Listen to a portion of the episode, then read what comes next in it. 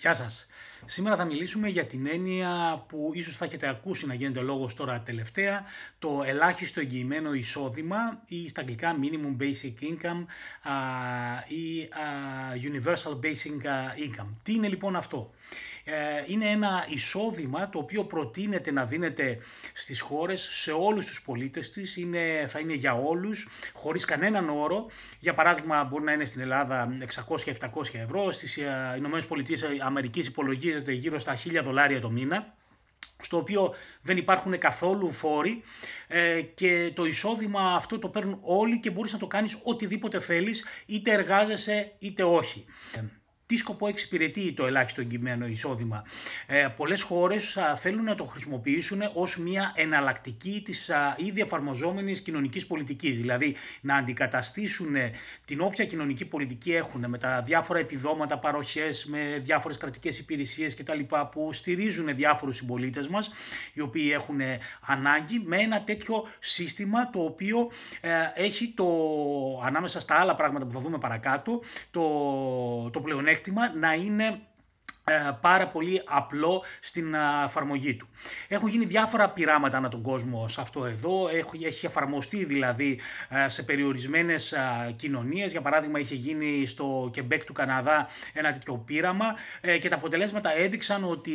παρά το εγγυημένο αυτό εισόδημα μόνο το 1% όσων το δικαιούνταν σταμάτησε να δουλεύει και το έκανε αυτό κυρίως για να μείνει στο σπίτι με τα παιδιά του. Και επίσης παρατηρήθηκαν λιγότερες νοσηλίες στα νοσοκομεία νοσοκομεία και μείωση περιστατικών ψυχικής υγείας. Παρόμοια είναι και τα αποτελέσματα όπου αλλού έχει εφαρμοστεί. Τώρα, να το συγκρίνουμε λίγο με το τι υπάρχει σε σχέση με το ελάχιστο εγγυημένο εισόδημα, το οποίο α, υπάρχει σκέψη να,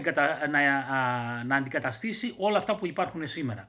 Τα σημερινά συστήματα κοινωνικής α, πρόνοιας συνδυάζουν ένα σύνολο μέτρων, επιδόματα, παροχές και υπηρεσίες από το κράτος, αλλά όλα αυτά έρχονται και με ορισμένες απαιτήσεις του κράτους προκειμένου να παίρνουμε όλες αυτές τις παροχές. Για παράδειγμα, για τους ανέργους ε, υπάρχουν κάποια υποχρεωτικά εκπαιδευτικά σεμινάρια, υπάρχει κάποια ε, επίσης γραφειοκρατία, πρέπει να βγάλεις κάρτα ανεργίας, ε, όλα αυτά πρέπει να στηρίζονται από τον κρατικό μηχανισμό και όπως καταλαβαίνετε όλο αυτό το σύνολο του, του πακέτου έχει ένα σημαντικό κόστος και για τον πολίτη αλλά και για το κράτος και τα αποτελέσματα όπως όλοι ξέρουμε είναι γενικά αμφίβολα. Επίσης, ε,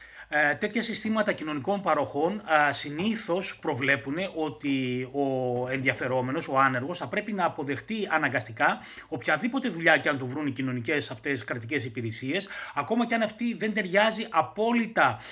στις δεξιότητές του ή ακόμα και στην θέλησή του ή στα ενδιαφέροντα που έχει. Ε, και όλοι ξέρουμε ότι κάτι τέτοιο έχει σημαντικές επιπτώσεις, εκτός από την ψυχολογική υγεία για το άτομο, επίσης και στη στην κοινωνία γιατί έτσι η παραγωγικότητα αναγκαστικά θα είναι χαμηλή. Μια έρευνα που έχει γίνει το 2016 στις Ηνωμένες Πολιτείες Αμερικής έδειξε στο χώρο εργασίας ότι 33% των εργαζόμενων είναι κανονικά ενεργοί στην δουλειά τους και αντλούν κάποια εικονοποίηση από αυτή. 16% είναι πραγματικά δυστυχισμένοι και ένα 50, 51% βρίσκεται απλά εκεί στην, στην εργασία. Άρα λοιπόν βλέπουμε ότι ένα σύνολο 66% αυτών των ανθρώπων οι οποίοι εργάζονται ε, ίσως θα ήταν καλύτερα για όλους και για αυτούς αλλά και για την κοινωνία να μπορούσαν να επανεκπαιδευτούν και να αναζητήσουν μια καινούργια εργασία ή να δημιουργήσουν μια επιχείρηση μόνοι τους. Επίσης, τα σύγχρονα συστήματα κοινωνικής πρόνοιας χαρακτηρίζονται από τη λεγόμενη παγίδα φτώχειας και γενικότερα μιζέριας. Πώς γίνεται αυτό; Αν για παράδειγμα παίρνεις ένα επίδομα ανεργίας 500 ευρώ και οι κοινωνικές υπηρεσίες ή εσύ από μόνος σου βρεις μια δουλειά ε, η οποία σε πληρώνει για παράδειγμα 700 ευρώ για να δουλεύεις 8 με 10 ώρες την ημέρα, ε, αυτό σημαίνει ότι δεν είναι και μια πάρα πολύ καλή εναλλακτική και πολλοί κόσμος ίσως δεν το επιλέξει. Άρα λοιπόν τα συστήματα τα οποία βρίσκονται σε εφαρμογή αυτή τη στιγμή ίσως έχουν το αρνητικό του ότι επιβραβεύουν την παθητική συμπεριφορά από τους ανθρώπους γιατί ε, πολλοί θα επιλέξουν να παίρνουν τα 500 ευρώ επίδομα ανεργίας ή υψηλότερα ποσά που παίρνουν σε άλλες χώρες ε, παρά να δουλεύουν για λίγο περισσότερα λεφτά 8 με 10 ώρες την ημέρα και έτσι δημιουργείται το λεγόμενο ταβάνι της φτώχειας. Υπάρχει ένα ανώτατο όριο εισοδήματος στο οποίο ζει ένα, μια μεγάλη μερίδα του κόσμου ε, και είναι εγκλωβισμένο εκεί πέρα μέσα σε αυτήν την διαρκή φτώχεια. Τι θα είναι λοιπόν διαφορετικό τώρα με το ελάχιστο εγγυημένο εισόδημα; Ε, για παράδειγμα, αν το ελάχιστο εγγυημένο εισόδημα είναι 500 ευρώ και κάποιος ο ίδιος α, πολίτης που αναφέραμε προηγουμένως με το υπάρχον σύστημα ε, βρει μια δουλειά η οποία θα του πληρώνει 700 ευρώ το μήνα, σε αυτή την περίπτωση δεν χάνει, δεν χάνει τα 500 ευρώ από το ελάχιστο εγγυημένο εισόδημα. Άρα λοιπόν πλέον θα έχει ένα συνολικό εισόδημα 1200 ευρώ και άρα πλέον δημιουργείται σε οποιονδήποτε παίρνει αυτό το, το, το επίδομα, το ελάχιστο εγγυημένο εισόδημα, το λεγόμενο κίνητρο εργασίας. Άρα λοιπόν τώρα, σε αντίθεση με τα υπάρχοντα συστήματα κοινωνικής πρόνοιας, το ελάχιστο εγγυημένο εισόδημα παρέχει ένα κατώτατο όριο ευημερίας των 500 ευρώ, αντί αυτής της παγίδας που είδαμε προηγουμένως, την παγίδα της φτώχειας και της μιζέριας που δημιουργούν τα συστήματα τα οποία γνωρίζουμε μέχρι σήμερα. Επίσης, ε, ένα τέτοιο ελάχιστο εγγυημένο εισόδημα, όποιος το εξασφαλίζει, έχει την, το περιθώριο, έχει την πολυτέλεια να μπορεί να εκπαιδευτεί ε, εφόσον εξασφαλίζει τις βασικές του ανάγκες σε κάτι καλύτερο, να μάθει μια καινούργια τέχνη, να πάει στο πανεπιστήμιο, να πάει σε μια σχολή, να τελειώσει το λύκειο αν δεν το έχει κάνει. Έχει το χρόνο να μπορέσει να αναζητήσει μια καλύτερη εργασία και όταν λέω καλύτερη εννοώ καλύτερη για αυτόν ή για αυτήν που ταιριάζει περισσότερο στις δεξιότητές του, στο τι του ή της αρέσει να κάνει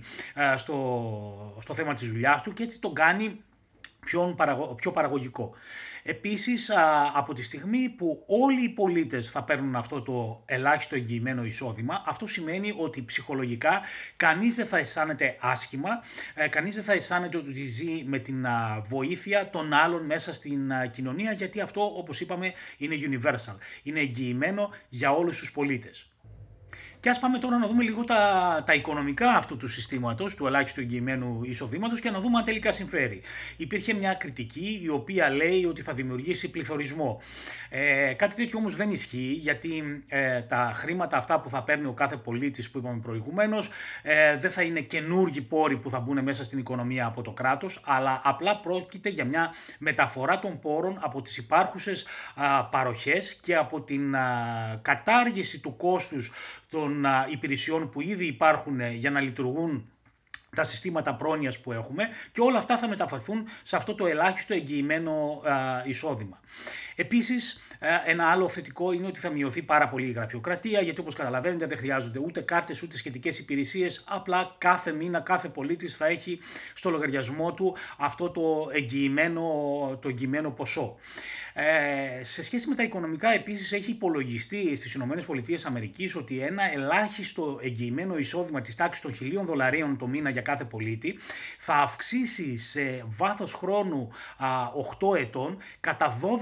12% το ΑΕΠ της χώρας. Άρα λοιπόν βλέπουμε ότι έχει σημαντικές θετικές επιπτώσεις γενικότερα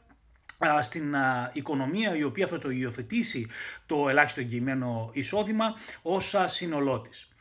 Φυσικά το ελάχιστο εγγυημένο εισόδημα δεν είναι και πάλι πανάκια. Φυσικά και πάλι θα υπάρχουν άνθρωποι φτωχοί, θα υπάρχουν άνθρωποι πλούσιοι, αλλά αυτό που καταφέρνει ένα τέτοιο μέτρο είναι να μπορέσει να εξαλειφθεί η ακραία φτώχεια.